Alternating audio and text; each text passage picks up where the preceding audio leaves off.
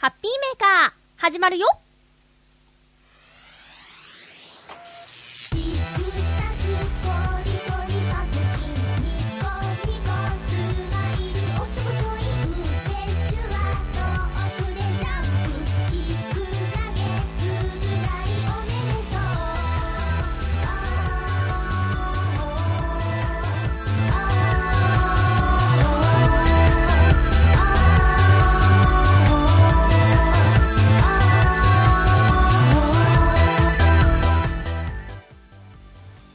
月10日、まゆっちょのハッピーメーカー。この番組は、ハッピーな時間を一緒に過ごしましょうというコンセプトのもと、ちょあへよ .com のサポートでお届けしております。ちょあへよ .com、1周年おめでとうということで、この話はまた後にして、まずは、ハピコメくじのコーナーから参りましょう。クリボーさん、この番組や、かっこ笑い、先週噛みました。はい。え、新潟県のヘナチョコヨッピーさん、注意していたのに熱中症にかかったようで体調不良でぐったりです。メインのノートパソコンの調子も変になっているので予備のデスクトップパソコンを使っていますがメール届くのかな？来てるよ。おじい45の品格さん。しんがりって最近の戦国もの夢中の歴史ガールなら一発で理解できそうなのにな。二人は歴史ガールではないことが確定。歴史ガールではない。えフクロウのキスさん。私は顔にあまり汗をかかないので、運動などをしていても暑くないのとよく言われます。それでもさすがにマントを着るのは冬場だけですね、かっこ笑い。夏場に来たら一発で熱中症です、苦笑。えー、七星さん。暑い日は続きますが、いろんな方法で暑さはしのげるもの、お体にはお気をつけくださいませ。はい。281028さん。今年は本当に暑くて大変ですね。例年は冷房対策で下着は半袖なのですが今年はランニングシャツを着ざるを得ませんと言っている間に立秋になりましたがということで他にもたくさんメッセージいただいておりますが、え後でゆっくりご紹介していきたいと思います、え、今日はですねうんと3つ数字が空いています。あと皆さんにお願いなんですけども、えっと、この、ハピコメくじ書き込むときにですね、0から9の算数で使う数字を書いていただきたいなと思うんですね。あのー、こだわって、ね、書く方もいるんですけど、私ちょっと弱いんで、表記の仕方が色々だとちょっとね、困ってしまうので、0から9までの数字を書いてくださいね。今回ね、おじい45の品格さんが書いてくれたやつがね、ちょっと解読不能で、これは言わなきゃいかんなと思ったんですよ。なのでもう、0から9までの数字、関数字もなし0から9までの数字でよろしくお願いしたいと思います。ということで、おじ45の品格さんこれなんて書いたのかな？文字化け？かな？なのでちょっと今回、エントリーできませんでした。申し訳ございません。ということで、えっと、埋まってる数字が出ますように、いきますハッピコメくじくじハッピコメドーンはい、えー、っと、9番。はっ いないじゃん !9 番いないじゃんごめんなさい。もう一応外れを出してしまいました。すいません。すいません。ほんとすいません。えー、この記念すべき、チョアヘヨ1周年の記念の時に出せなくてすいません。すいませんごめんなさいなんていうことでしょう。はぁ、これ、ゆこちゃんの気持ちがよくわかるわ。出せないと凹むものですね。茶化してごめんね。ということで、あ、ダメだ。これテンション上げなきゃいけない。テンション上げなきゃいけない。えちわへよ .com、ウェブラジオ放送局として、えー、昨年の8月8日にオープンしたんですけどもね、えー、無事に1年間1周年を迎えることができました。おめでとうございます。まあ、始まった当初と比べて番組も増えてね、今では9つの番組があるということで、えー、その9つの番組をつなぐプレゼント企画もあるので、今日は最後まで聞いてくださいね。もしかしたら、このプレゼント企画は、9つの番組すべてを聞かなきゃいけないっていう条件がついているので、ハッピーメーカーを初めて聞くという方もいらっしゃるかもしれませんが、えどこでキーワードを言うかわからないので、しっかり1時間聞いてくださいね。よろしくお願いします。ハッピーコメくじのコーナーなんですけど、これはですね、放送を聞いてくださったリスナーの皆さんが、えー、その感想やツッコミなどを書いて投稿してくれるというコーナーです。えー、それに合わせてですね、0から9までの数字を一緒に書き込んでいただいて、今サイコロ振って当たりの目が出なかったんですけども、当たりの目が出た方には、えっ、ー、と、メッセージカードをですね、送っているという、そんなコーナーなんですよ。はじめましての皆さん、よろしくお願いします。え先ほどの時間にご紹介できなかったメッセージを、ここで読ませていただきます。えーと、ハッピーネームカズさん、ありがとうございます。黒ゆっこちゃんがひょっこり現れ爆弾投下。まゆちょへこんじゃダメだよ。現状があるのは過去の出来事があったから、今楽しいでしょ？ハピメで凹むのは禁止だよ。今ちょっとサイコロの目が出なくて凹んでるんですけどね。あしんがりが伝わらなかったから確認が取れなかった。女性陣の最後尾と書けばよかった。凹むって、さっき禁止したばっかりやねん。まあ、いいや、次行ってみよう、かっこ笑い。あー、カズさんも一瞬凹んでしまったんですね。ハッピーメーカーで凹むの禁止、頑張ります。えー、水なぎさん。私もゆっこちゃんが出ているオンラインゲームのタルタルソース、かっこ笑い。これ、なんだっけ？なんだっけ？タルタルソースじゃなくてなんだっけ？タル、タル、やばいやばい本物が、本物が思い出せねえじゃねえか これダメでしょ本物ちゃんと言っとかないとね、怒られちゃいますよ、これ。えーと、本物は、なんだっけ？本物はなんだっけ？今ちょっとみんなで大きい声で言ってる、言ってるんじゃないの？タルタルソースじゃなくて、あ、タルタロスタルタロスですよ。ダメですよ、水なぎさん。本物も書いてくれないと焦っちゃいますからね。えーと、タルタロスをやってみたい気持ちはありますけど、オンラインゲームってどれだけ長くプレイできるかが一番重要な気がするので、なかなか踏ん切りがつきません。ましてや、レベル50にもならないと出会えないというのはちょっと無理かも。DS のゲームでも最後まで到達できなくて中断してしまうゲームばかりなのに、というコメント。え、なんとですね、局長のカズチン、頑張ってゆっこちゃんのキャラクター、アリシアちゃんに会うぞって、タルタロスに、えっ、ー、と、なんて言うんですか？登録してましたよ。頑張れ、カズチーンね。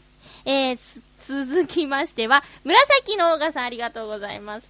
えーと、8月3日の配信をコンビニで買ってきたものを食べながら聞いていましたが、あれ？今食べてるの、もぐもぐアイテムじゃんかっこ笑いそうなんです。偶然にもプッチンプリンソーダ味を食べている時に、ハッピーもぐもぐに突入したと。あまりの偶然プリにもうなんか面白くなっちゃって、思わず笑っちゃいました。ハッピーな気持ちになれたよ。ありがとうというメッセージ。もう、こういうのすごい嬉しい。ありがとうはこちらこそですよ。同じものを食べてたんですね。うん。嬉しいぞ。面白い色と味でしたよね。皆さんも食べましたか？プッチンプリンソーダ味。え、もぐもぐアイテムです。はい、ということで 何疲れてんだろうね。あのー、チュアヘオ .com 1周年記念ということで、えっ、ー、と、メッセージも届いておりますよ。1周年をお祝いするメッセージですけどもね。これはね、あのー、ハピコメくじに当選した方が住所を送って、来ることになってるんですけど、そこに書かれていたメッセージです。紹介しないでと書いてなかったので、ちょっと紹介したいと思います。良いかな？えー、ハッピーネームにっこりさんからいただいてます。毎週楽しく拝聴しております。ありがとうございます。早いことで、チョアヘヨ .com も1周年。舞台が変わっても変わらない明るく元気な放送。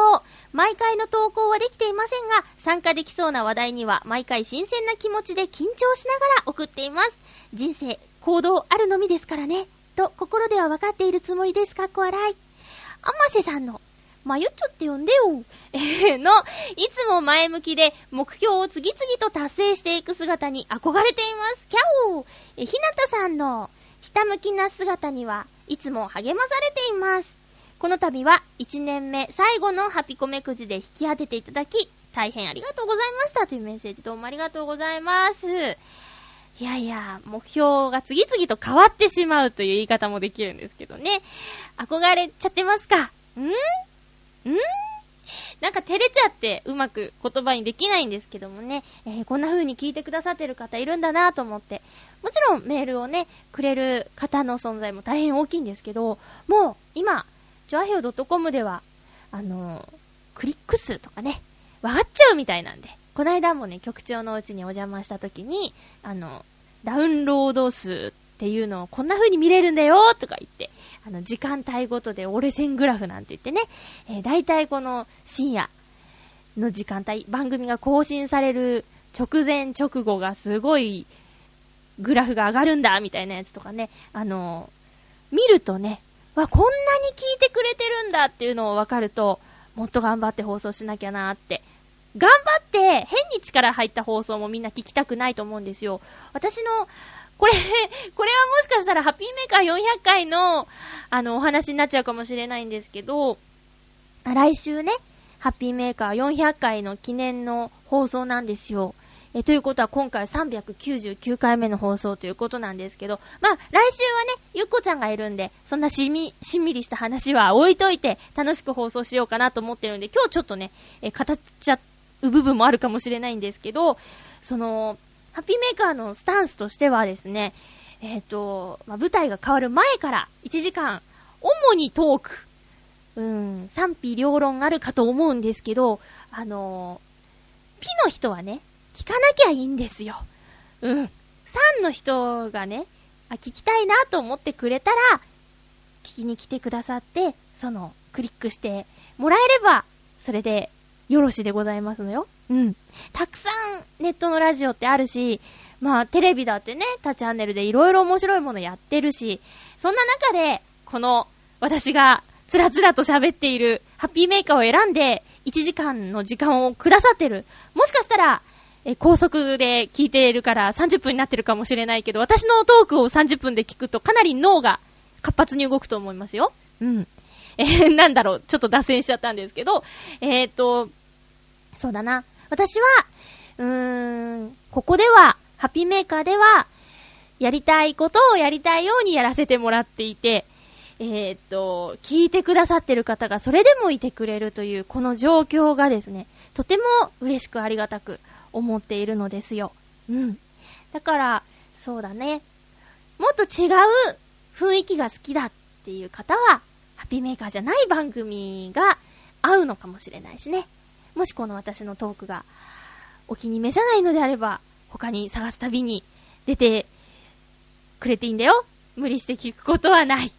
あれなんか言いたいことがおかしいな。マイナス思考な感じになっちゃってるけど。でも、だから、その、それでも私は今何のストレスもなく自由におしゃべりをさせてもらっているこのハッピーメーカーをえこんな風に今のね、メールのにっこりさんみたいに楽しく聞いてるよって言ってくれたり、あの、テーマを振ると、たくさん、僕はこうです、私はこうですって、あの、メールをくれたり、あと感想をね、先週の感想を書き込んでくれる方がこんなにもいてくれるという状況。うん。書かなくても、メールを送らなくても、聞いてくださっている人がいる事実を目の当たりにできるっていうこのチュアヘヨの環境っていうのがすごい嬉しくて、だから今まで通り、うん、無理にこう、広げようとか、好かれようと思って媚びを売ろうとか、そういうことは考えないです、今んとこ。今んとこって変か。今の私は。うん。だから、そうだな、この場所が居心地のいい場所だといいな。みんなにとっても、今私はとてもナチュラルにえー、いられるこの場所がみんなにとっても同じ場所であるといいなと思っているんですよ。チョアヘヨの仲間たちもですね、まあ、全員と会ったことがあるわけではないですけど、まずほとんどの方が割と親しい方、信頼している方々なんですよ。だからそんなみんなとね、一緒にできているのも、すごく嬉しいことです。うん。なんですよ。えー、っと、1周年、そして400回にまつわるメールが来ているので、ちょっとここでご紹介しちゃおうかな。しちゃうよ。なんだ、たどたどしいな。えー、っと、やっぱり後にしよう。こんなんでも聞いてくれて本当にありがとうございます。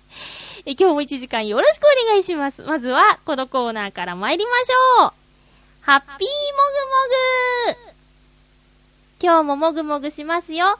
前回、カズさんが、こんなん出てますよって教えてくださった、じゃんじゃん。カルビーじゃがりこ。感謝のキムチ味。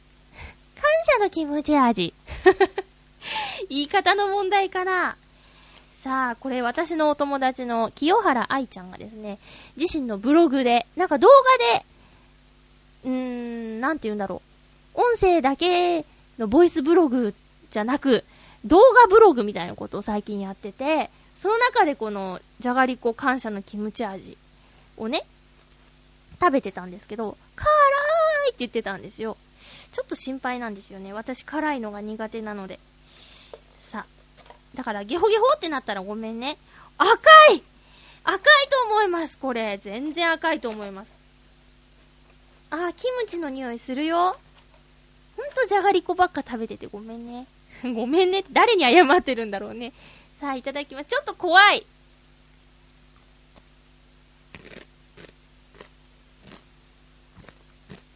うん、まだ来ない。あ、来た。あー、痛い。ちょっとビリビリ、辛い。あ、むせる。これむせます。失礼しました。あ、辛いかも。辛 これ辛いですね。うーん。ちょっと、失礼あー、えー、じゃがりこって15周年なんだ。えー、そんなに前からあるんですね。私が31なんで、高校生ぐらいの時からじゃがりこってあるんだ。辛いよ。これは辛いなぁ。いたじらではね、いいもんもぐもぐしてましたね。えー、お中元の話を先週したじゃないですか。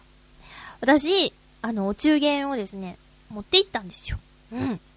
本当に感謝してるんです。えー、かずちんと、笑いのお姉さんの二人で、こう毎晩、番組のアップ作業してくれてるんです。二人でね。うん。で、私はその喋るだけでさ、そのファイルを、カズチンの家に送る。うん。それだけしかしてないんですよ。なんですけど、もうこの、カズチンと笑いのお姉さんが倒れたら、どうしようっていうことですよ。ねちょっとこう、嫌になって、もうやだって言ったらもうおしまいだからね。そんなこと言わないよね。えー、なんですよ。だから毎日、あの私の番組だけじゃないですけど、今では9つの番組を、毎日毎日、みんなが聞けるようにしてくれてることや、あとは、ホームページの管理とか、うん、いろんなことを二人で頑張ってるんですよね。うん。で、そういうもろもろの感謝の気持ちをやっぱりね、伝えなきゃいけない。で、お中元はお世話になってる方に、これからもよろしくって言って、渡すものだということですよ。うん。で、ハムの人になりたいっていう気持ちは変わらなかったんです。ハムの人になりたい。でも、せっかくなら二人の好きなものを送りたいということで、え生ハムの人になりました。え詳細はですね、イタジェラを聞いてください。ここでミラクルコラボレーションがですね、巻き起こっております。あの、チョアヘヨの初期メンバー、チャドラーさんからですね、北海道に今、チャドラーさん住んでるんですけど、北海道のチャドラーさんからも、局長カズチンの家にお中元が届いたということで、そのお中元と私のお中元の見事なコラボレーション。えー、悶絶するイタジェラの二人、笑いのお姉さん。お楽しみにっていうことでね。まあ、どのみち、あの、プレゼント企画があるので、いたじらも聞かないと、キーワード書けないですからね。ということですよ。なんだ？そう、もぐもぐアイテムの話ですよ。いいな、あれ食べたかったということで、今回は、カルビーじゃがりこ、感謝のキムチ味。キムチの味です。おお届けしました。続きましては、このコーナーです。ハッピートークハッピートークのコーナー。今回のテーマは、手土産お土産ということで、皆さんお盆休み中ですか？今。もしや。もしやもしや、もしゃもしゃ。お盆休み中ですか？私もね、お友達からね、僕さって来週の何曜日まで休みなんだよね、どっか行かない？みたいなメール来て、ふざけんなって言って 普通に働いとるんじゃいって返信はしなかったけど、ごめんね、休みじゃないんだって言って、えー、お返事しときました。えー、むしろ私の働いている場所はですね、世間がお休みになると、これ多分2、3割増しで忙しくなる場所なんですね。残念。いや、残念じゃない。そこが好きで働いてるんでね。えー、ということで皆さん、お休みに突入している方も、してない方もですね、えっと、親戚の家やお友達の家に行く際に持っていく手土産、どんなものを持ってってるかな？どんなものをもらうと嬉しいかな？みたいなことでお話ししていきたいと思います。まずは、これいいですね。コージーアットワークさんです。ありがとうございます。まゆちょハッピー、ハッピー。手土産、結構重要なアイテムですよね。特にこの時期、お中元で送られてくる品と被らないようにするのが一苦労です。と言っても、私の親戚は大体関西なので、一番多く持っていくのは東京のおせんべい。ああ、いいですね。浅草とかの。えー、片焼きの醤油味や、山椒七味のおせんべいなどはありそうでないので好評です。うん。あと、必殺アイテムが、浦安の例の猫ザネコーヒー店さんの猫もなかと猫クッキーの詰め合わせ。事前にお願いしておくと可愛らしいラッピングをしてくれるので、動物好きな人のところに持っていくには最適です。そうそう、私がいただいた今年一番嬉しかったお中元は、北海道に住んでいる友人からのもの。今年から農学校に通い始め、最初の収穫があったということで、無農薬の野菜を山のように送ってもらいました。無農薬なので、葉っぱに虫食いがあったり、小さな芋虫がくっついていたので、まゆちょなら嬉しくない悲鳴をあげてしまうかな？でもとても嬉しいプレゼントでした。では、ということです。ありがとうございます。おせんべいね。ごめんね、じゃがりこが。うふー。あ、おせんべい美味しいですよね。浅草の、あの、雷門抜けて、えっと、商店街、なんて言うんでしたっけ？ど忘れちゃいましたけど、あそこで、あの、焼きたてのおせんべいとか、割と食べますよ。あちちって言いながらね。美味しいですよね。またこの七味のおせんべいは多分辛いんだろうな。真っ赤かなやつとか売ってますよね。あとちょっとザラメとか結構好きよ。うん、おせんべい大好きです。えっ、ー、と、猫ザネコーヒー店さんは、浦安にある、まあ、そうだな、浦安にあるカフェ自体少ないんですけどね、あのー、スポンサー様のフラワリーカフェさんも、あの、いいんですけど、えっとね、猫ザネコーヒー店さんはね、すごくこじんまりしているお店で、多分ね、10人入んないんじゃないかなっていうお店なんですけど、その、猫ザネという地名と、あと、猫が好きな店長さんがいて、えー、猫の写真集や絵本や猫の雑誌とか置いてあるんですよ。そして、この今出てきました猫もなか猫クッキー。私猫クッキー食べたことないんですけど、猫もなかはね、大好きです。えー、多分ゆうこちゃんも食べましたよね。うん。あの、もなかの中に、えー、キャラメルでうんと、つないであるピーナッツが入ってるんですけど、伝わった今。すごい美味しいんですよ。上手に食べないとボロボロってなっちゃうんですけどね。これ、可愛いラッピングっていうのをね、見てみたいなと思います。ねえ。無農薬の野菜。嬉しいですね。トウモロコシ入ってました？あの、トトロに出てくる野菜たちを思い浮かべればいいんですかね。大体が。ねえ。えー、いいですね。小さいのは大丈夫ですよ、私。大きいのダメですけど、小さいもむし、キャベツとか剥くとよく言いますよね。あれぐらいなら平気よ。うん、大丈夫、大丈夫。虫食いがあるってことは、無農薬で安全ってことですもんね。虫もいない野菜はなんかちょっと薬が強すぎんじゃないかみたいなこととかあって言われたりしませんでしたっけ？だから大丈夫です。ちっちゃいのは大丈夫です。えー、続きましては、ゆっこちゃん、ありがとうまゆちゃん皆さん、ハッピーゆっこです。ハッピー。私が必ず買う地元のみんなに喜ばれるお土産は、船輪の芋羊羹です。あ、いいね。これはね、外したことがない一品です。おばあちゃんは絶対喜んでくれるし、幼馴染のお友達もこれがいいって指定してくるし、パパママはもちろん、愛くるしい私の妹犬ミミカも大好きでした。ミミカも羊羹食べるん？はあ。最近は向こうのデパートでも買えるし、羊羹だからたくさんだと思うんだけど、みんなが喜ぶのでこれにしています。いいですね。私普通の羊羹食べられないけど、芋羊羹は好きよ。芋好きだからね。うん。そっか。友達が指定してくるってよっぽどだね。指定されたお土産といえば、今はもう、がっつり定番なんですけど、高校生の時かな。中学生から高校生にかけて、東京バナナが出たての時東京バナナが人気でしたね。あの、おじいちゃんの家が東京にあったので、夏休みにはおじいちゃんの家に行くんですよ。で、持って帰るお土産の方ですけど、東京バナナが欲しいってよく言われてました。うん。羊羹は確かに重いね。送っちゃいなさい。うん。でも、みんなの喜ぶ顔を想像すると、重いのもなんのその、ゆこちゃんの得意のリュックでね、リュックでいけるんじゃないですかね。ねえ、ありがとうございます、ゆこちゃん。さあ、えー、続きましては、えーっと、と、と、旅人さん、ありがとうございます。まゆちょさん、ハッピー、ハッピー。お土産といえばこんな話があったな。え私は毎年夏休みの時期に鉄道旅行に出かけるのだが、必ず親戚のいる大阪に立ち寄ります。偉いよ。えもちろん、親戚の家に挨拶に行くのでお土産は欠かせません。偉いね。買うお土産は、まん、んまんじゅうなどのお菓子ですね。合ってる？ちょっと心配。まんじゅうなどのお菓子ですね。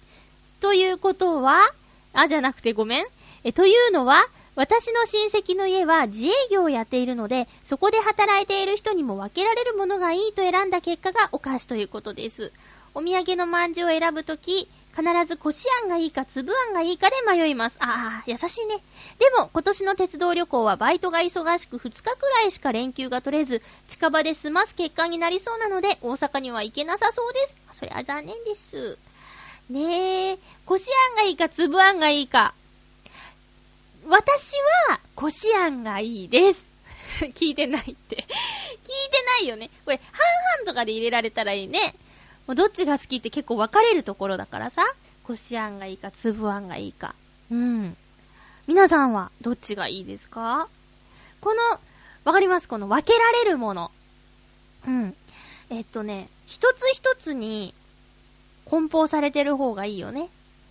まあ、お、岡山のお土産といえば、やっぱり、きびだんご、思い浮かぶと思うんですけど、きびだんごもいろんな会社が出しているので、もうほんといろんなのがあるんですけどね。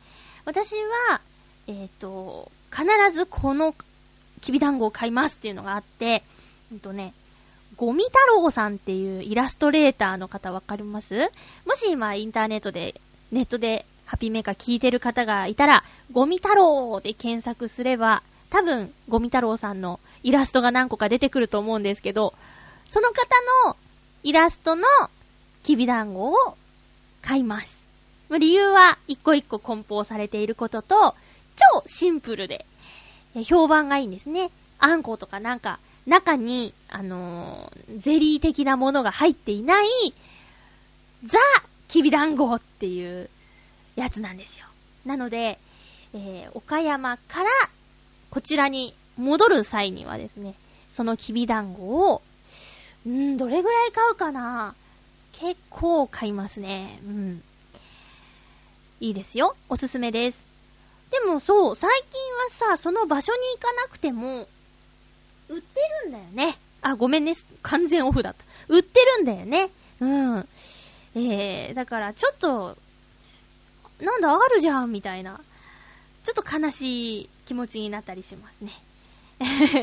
えー、続きましては、フクロウのキスさん、ありがとうございます。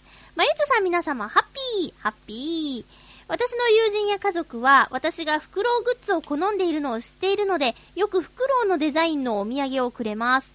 私はそういった人たちへの旅先からのお土産として、箸置きを買っていきます。箸置きは値段も手頃で、その土地の民話とか特産品をデザインに取り入れているものが多くあります。また、ガラス工芸や焼き物など、その土地の得意とする工芸品で作られていることが多いので、素材としての楽しみも感じられます。というわけで、私の旅先からのお土産の定番は、箸置きです。それでは、ありがとうございます。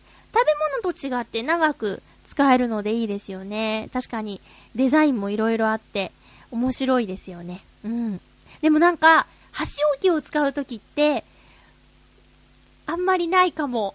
うち、なんか、普通に、箸、使ってる。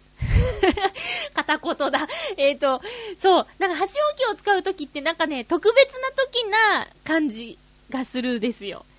でもね、あの、お友達からもらったら大事に使うかも。うん。えっ、ー、と、七星さんありがとうございます。まゆちょハッピー、ハッピー？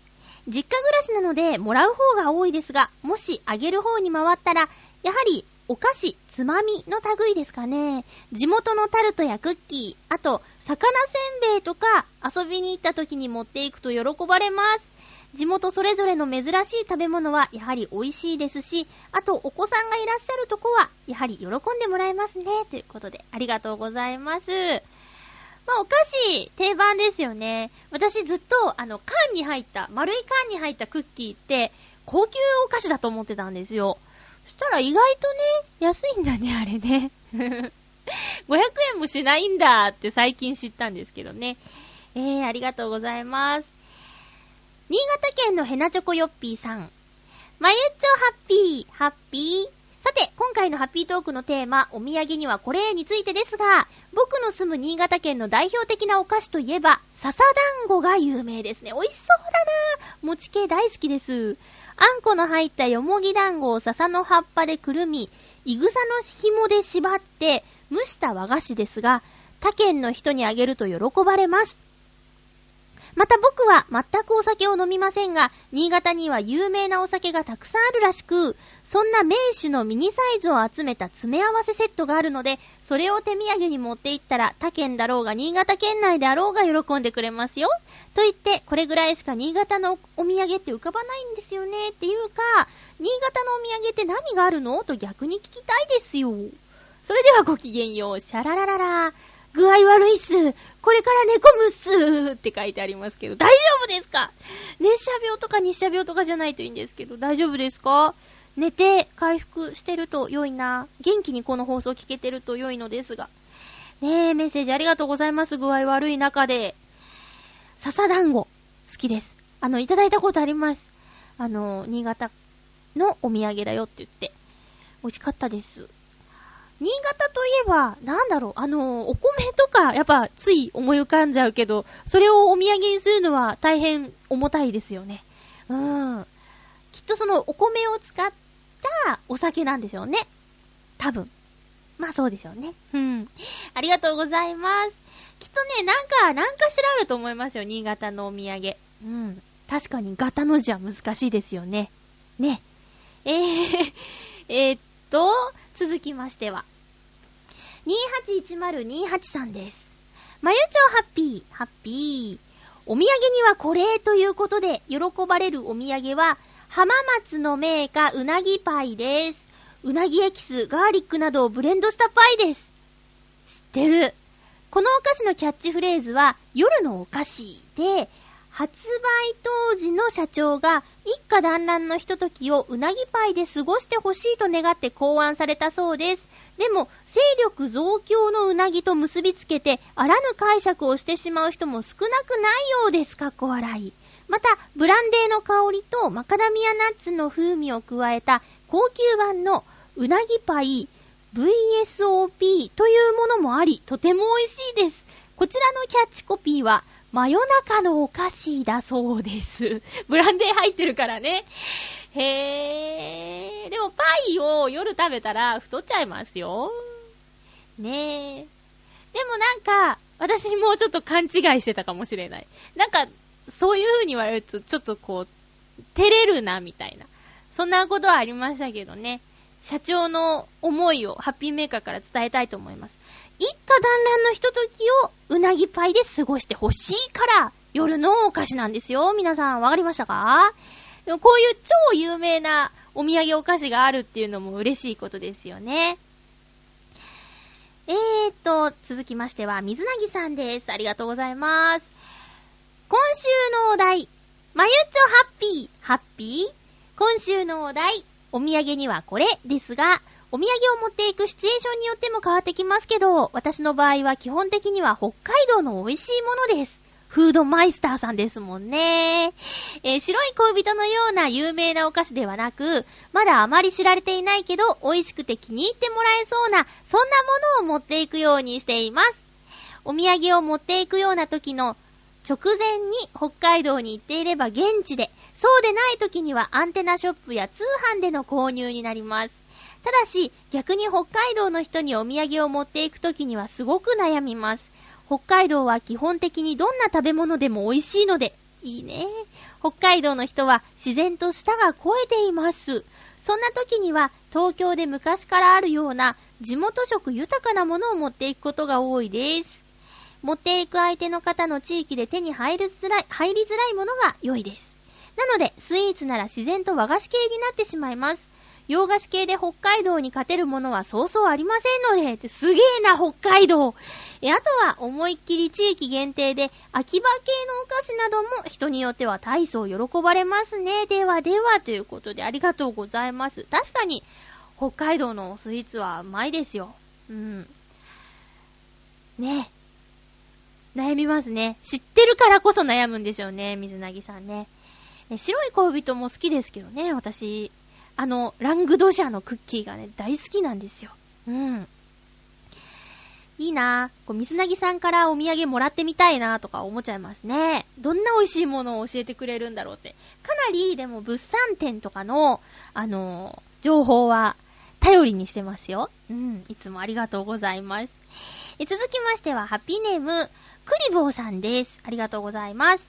まゆちょうリスナーの皆々様、ハッピー、ハッピー今回のテーマですが、お土産に持って行って喜ばれるものは、食べ物や実用的に使えるものじゃないかな置物など飾るものは人の趣味によるからネタになったとしても本当に喜んでくれるか疑問です。ちなみに、浦安を代表する食べ物となると何になるのでしょうか？はい、ありがとうございます。クリボーさんは何を送るんでしょうね？名古屋もうまいもん結構いっぱいあるからさ、知りたかったんですけどね。浦安は、アサリですよね。もう、地元の人じゃないんですけど、浦安の名物といえば、アサリの串焼きかなあの、こないだ花火大会に行った時も、差し入れにアサリの串焼きを持って行ったら、すごーく喜ばれて、えー、全部みんなで食べてくれましたよ。食べやすいのと、あとお酒のおつまみにぴったりの味なんですね。なので、えー、私はよく浦安の薩摩屋さんというところに行くんですけど、そこのアサリの串焼き。あとはね、ちょっとお高いんですけど、浜、焼き浜？焼きハマグリっていうのもあります。でも私は 全然アサリで十分満足しちゃいますよ。はい、という感じです。えっ、と、局長へのお歳暮って書いてあるんですけど、多分お中元のことですよね。お歳暮は年末なんでね。えー、クイボーさんありがとうございました。ということで、皆さん手土産、お土産持って、これから親戚の家とか行くんですかね。旅人さんが、あの、旅の際には、実家にというか親戚の家に寄るんだっていうお話ありましたけどね。えー、できるだけ離れている家族、親戚には顔を出しに行ってあげてください。私今年、いつもね、母親がこっち来るのをね、待ってるんですけど、今年あんま来ないんですよね。去年はね、ノートノーツのライブにちょいちょい顔出してくれてたんで、えーと、なんか、月1回ぐらい会ってた気がするんですけど、この夏はなんか来ないってさっき電話で言ってたんで、まあそうですか、残念ですわねーって感じなんですけども、お土産だけ送ってきてくれてもいいよ。何の話でしょうか。ということで、ハッピートークのコーナーでした。えーっと、大丈夫ですよね。うん。そうだ、あ、そうだ。あのね、え、2週間前の放送、私一人の回、前回ゆこちゃん、その前の放送、7月の終わりの放送で、甘瀬っていう名字が、あの、岡山の地名で、甘瀬ってとこあるんですよ、みたいなことを言ってたんですけど、その後に知ったことなんですけどね、岡山の、うーん、お土産で、新しいものが出たって言って、えー、私がこのことを初めて知ったのは、ミクシーの、えっ、ー、と、ボイス機能で友達が、つぶやいてたんですよ。えー、岡山のお土産、甘瀬桃かって笑いみたいな。で、なんだそりゃと思って、そのニュース記事を見たら、えー、岡山のフルーツを使ったゼリーが発売されたそうです。それで、えー、そのゼリーのパッケージに、すごく可愛い女の子たちが描かれているんですよ。で、岡山の、うん、スイーツとか、あと、トマトはスイーツじゃない、フル、フルーツか。えー、トマトはフルーツじゃないと思うんですけど、そういうなんか、岡山で採れるものをモチーフにしたキャラクターたちがいるんですよ、6人。で、その中の1人の女の子の名字が、アマセなんですね。で、下の名前が、ももかちゃん。多分、桃、白桃をイメージしたキャラクターだと思うんですけど、よりによって、岡山で、えー、岡山の、えっ、ー、と、ゼリーで、えー、キャラクターの名前にアマセをあえて使うのが、不思議で不思議でというか、何かちょっと縁を感じてしまって、えー、注目しちゃったんですけどね。まだブログの方には書いてないんですけど、ちょっと、ね、この後ご紹介したいなとか思ってて。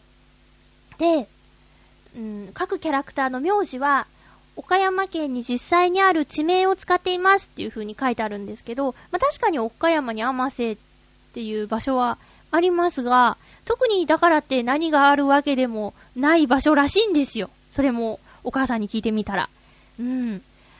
で、その、キャラクターたちをまとめてジュレミックスって言うらしいんですけど、そのゼリーの商品名がジュレミックスって言うんですけど、そのブログがあってね、で、ブログの中で各キャラクター紹介されていて、で、どうしてその名字をつけたかとか、あとキャラクターの性格とか、なんかいろいろ書いてあるページがあるんですけど、6人中5人書いてあって、あと1人、甘瀬ももかちゃんだけ書いてないんですよね。えー、7月の終わりから更新が止まっていてですね、今んとこその甘瀬ももかちゃん以外のこの由来とか見れるんですけど、ねえ、なんか、ないから余計気になっちゃって。そんな感じです。もし気になる方は、ジュレミックスで、全部ひらがなですね。ジュレミックスで、えっ、ー、と、検索してみてください。どうしてもね、なんか、甘瀬っていう名字が、そうそうある名字じゃないと思うんですよ。会ったことないことはないですよ。でも少ないと思うんですね。で、そのキャラクターが岡山にいるっていうことがね、うーん、面白いなと思って、ついつい気になっちゃうんですよ。はい。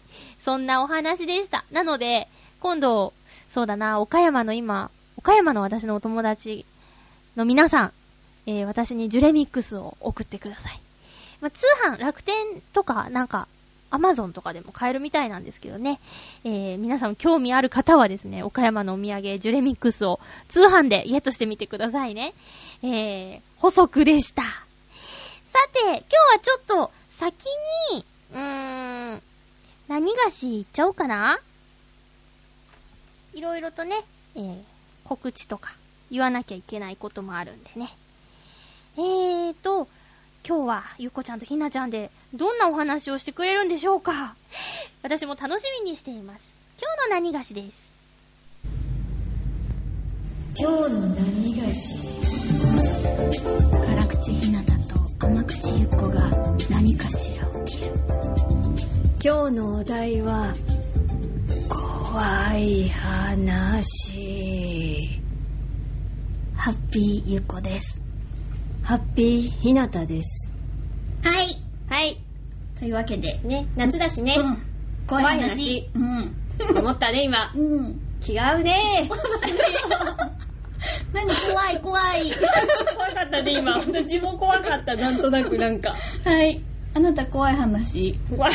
私からいきなり振るの？だってあなたが持ってきたテーマですからねそうよよ。はい私から話さないと。何このテンション怖い怖いはい昔、うん。小学校でね、お泊まり会みたいなのがあって、ああった。そういう怖い顔すんのやめて、なんか 怖い話。うなずいた納得の顔ですよ失礼な。ごめんね。で、その時に、うん。私、お化けの役だったんだよね。あそんな役がお泊まり会あるんだ。肝試しをやろうっていうのと、うんうん。怖い映画を見ようっていうのがあったんだけどもうガチで怖い映画だったの、普通さなんかもうちょっとなんていうの？小学生に見せるんだからゆるい映画を持ってきてくれてもいいじゃないうんうんうん怖くても。でもなんか資料の腹渡 みたいなのを見せられて、うん。なんかねスプラッタ系だったの。しかもでもなんか本当嫌だったのね、うん。でもそれは耐え抜いたのよ、うん。見てね、うん。あんまり覚えてないから記憶から消したんだと思うの、うん。でその後に私はお化け役でうん。校内の外だったの。中は回るんじゃなくて外を回ったんだけど、うんうん外のうちなんかこう山があってちょちょっとしたねうん。ちっちゃい山があって、そこのまあ付近でこう寝てたの仰向けで。その役？その役、うんうん。でそのなんか腫瘍の腹渡を見せてきた先生からの指示で何があっても絶対動くなと。はそしたらね回ってきた男子が、うん。私のそばでねこいつなんか本当は起きてんじゃねえの？みたいな感じで付近で唾を垂らしたの、うわーと思ったんだけど私は言いつけを守って 止まってたら、うん。ビビってた。えなんで動かないの？みたいな。あやっぱそうなんだと思って微動だにしなかったら。あなた強いね。まあ頑張りましたよ。腫瘍の腹渡でちょっとパーンって飛んでたのかもしれないけど。私もそんなこと男子にされたら起き上がってパーンですよ。そうでしょ、うん。後でやり返したかどうかは覚えてない。そうか。けど頑張った。でもビビってくれたから嬉しかった。あーなんか素直な子だね。あそうだね、うん。あの頃は私可愛かったのよ。まあまあそそれはねまた別の話。はい、は いそう私怖い話。うん。怖い話っていうかさなんか小学校の時にうん。流行ったのでさ、な幸せの手紙とか不幸の手紙とかあったじゃん、ああはいはいはいはい。そうなんか。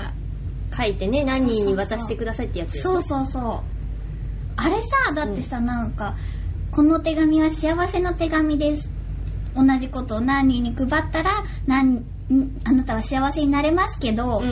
配らなかったら何日以内に不幸なことが起こりますみたいな、そうそうその配り終える日までもさ何日間の間にとかあったじゃん、あれがさ私は配らない派だったんだけ私もど配らない派だった。でもなんかさ自分の周りに不幸が起こるんじゃないかと思いながらさ過ごさないといけないわけじゃん。ええ怖くなかった？うーん。あんま何も考えてなかったかも。私はこんなのはうんなんか本当のことじゃないし、うん。こんなの配るのはダメだよみたいなことを言って、うん。全然へっちゃらよって言いながら、うん。震えてる派だっ私自宅にこう投函されてたのかな？たうんうん。見て来たうん。まあいいや出すのやめよう。からは記憶があんまないから。そうなんだ。うちはそれをパパが見つけてパパもうパパ大激怒ですよ。そんな家だった。今日のまとめ。やっぱり夏は怖さで涼しそありがとうございます。うはい。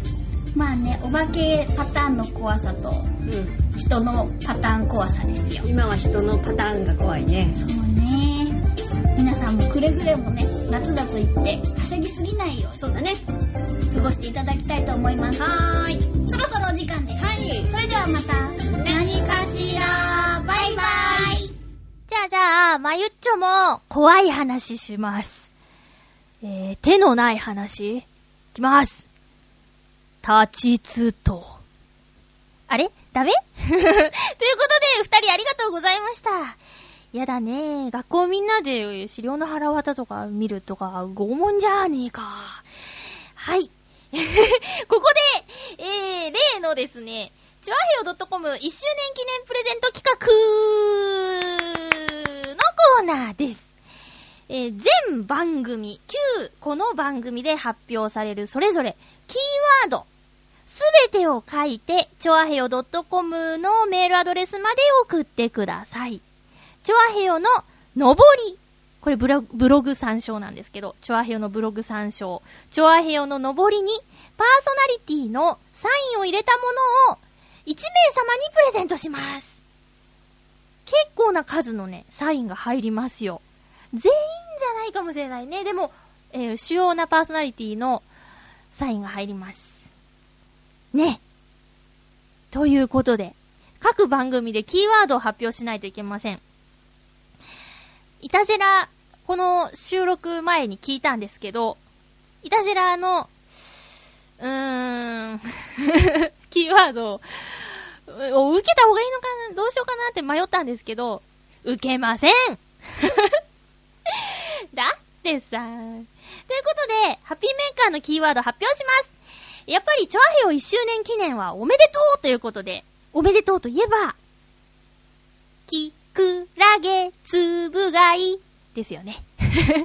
えー、ハッピーメーカーのオープニングソングサブコンシャスの歌詞から、きくらげつぶがいおめでとうというところがあるんですけど、きくらげつぶがい、カタカナでね、きくらげつぶがいがハッピーメーカーのキーワードです。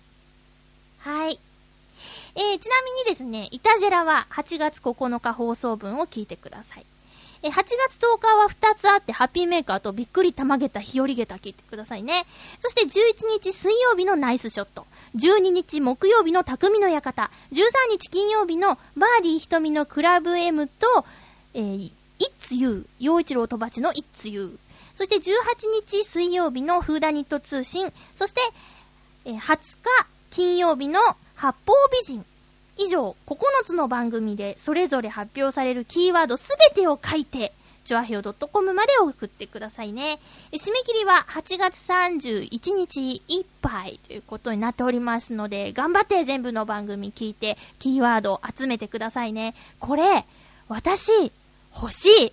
私も応募していいかなどういう風に決めんだろうね。こうなんか、さわさわさわってやって、バーって抽選だったら可能性あるよね。本当に欲しいんだけど。頑張っちゃうよ。頑張っちゃうよ。みんなも頑張ってね。ということで、えー今日はですね、えっ、と、チョアヘオ .com は1周年記念、そして、ハッピーメーカーは399回目の放送でした。えっ、と、メッセージ届いているので、ご紹介します。紫のオガさんありがとうございます。まゆちょハッピー、ハッピー？チョアヘヨの1周年チョアヘヨでのハッピーメーカー1周年おめでとうな回ですね。ありがとうございます。さらに来週は400回と、ハッピーメーカーは記念の節目になる回が連続しますね。そうですね。節目の回って聞いているこちらとしてはハッピーな感じがします。ありがとうございます。1周年と400回の回がぴったり重ならなかったけど、節目の回って聞いているこちらとしてはテンションが上がるハッピーな回なわけで、それが2回続く方がお得というか、ハッピーが増えるので、ハッピーメーカーらしいかなと思う次第です。ずっと続くといいな。まゆちょよろしくねというメッセージ、ハッピーがいっぱいあって、楽しかったです。ありがとうございます。そうですね。今週も来週も、なんだか記念な放送っぽいですね。え、特に今日何もしてない気がするんですけども。えっ、ー、と、まあまあ、気持ちはね、届くといいな。届いてるといいな。えー、紫のオガさんありがとうございました。もう一つ、コージアットワークさんありがとうございます。まゆちょハッピー、ハッピー。なんと、もう400回放送が目の前ですね。何か記念になることの予定はあるのでしょうか？私個人としては、多少音質が落ちても構わないので、IC レコーダーを持って、まゆっこの屋外収録なんかどうかと思っています。最初は400回記念でカラオケ屋さんライブとかもいいかなと思ったのですが、ジャスラックさんが怖いから無理かな？無理だね。え、まゆっちょのお気に入りの場所から思い出話を含めて、なんて良さそうですが、何しろ暑いし、涼しい公園とかがいいかも、ということです。ありがとうございます。うんとね、400回目の放送はね、どうしようかね。あの、プレゼントの企画の方は皆さんブログで確認してくださいましたでしょうかえっと、ハッピーメーカーのミニバージョンを、えー、それぞれの方に向けておしゃべりして、添付ファイルで音声ファイルを送信しますっていう企画なんですけどもね、えー、こちらもぜひぜひ、ご応募ください。抽選で10名様ということになっておりますけれども、うん。頑張れたらそれ以上やります。最低10名様に頑張ります。ね、えーと、まあ、そうですね、来週、300回の時はすごかったよね。えー、ともさん、くみちゃん、ここちゃん、ゆこちゃん、私、5人集まって全員スタジオにいたっていう感じなんですけど、もうそれも今ではちょっと難しい感じなんで、そういうちょっと派手なことはあんま期待しないでくださいね。うん。まあ、何かしたい何かしたいと思いながら、ちょっとまだわからない感じです。申し訳ないですね。だから、まあ、いつも通りのハッピーメーカーなんでしょうぐらいのスタンスで聞いてもらえると助かります。はい。そんなこんなで次回の収録はですね、えー、1週間後って言っても次金曜日収録だからね、またオフになってましたね。えー、1週間後って言っても次は金曜日の収録なので、8月17日400回の放送は、えー、8月13日金曜日にゆこちゃんと一緒に収録したいと思います。400回おめでとうメッセージや400回、えー、1回目は8年前ということで、8年前、皆さんどうしてましたか？えそして、ハッピーメーカーとの出会い、などなど、えメール、メッセージで、ぜひ400回を盛り上げていただけたら、助かります。そんなことばっかり言ってますけどもね。え、超ハッピーなニュースがありましたね。皆さん、いたじら聞きました？ちょっとバタフライ歌っちゃってよ、こちゃんみたいな感じでね。えー 詳しくは、いたじらを聞くといいですよ。特に、パーソナリティの皆さん、持ち時間があーってならないように いたじらを聞くといいですよ。私の口からはこれ以上言えないけど、とにかくおめでとう、おめでとう、おめでとうな、そんな、そんな感じなんでございますのよ。おめでとういっぱいのチョアヘヨ .com からハッピーメーカーをお届けしております。今週も皆さんたくさんのメッセージありがとうございました。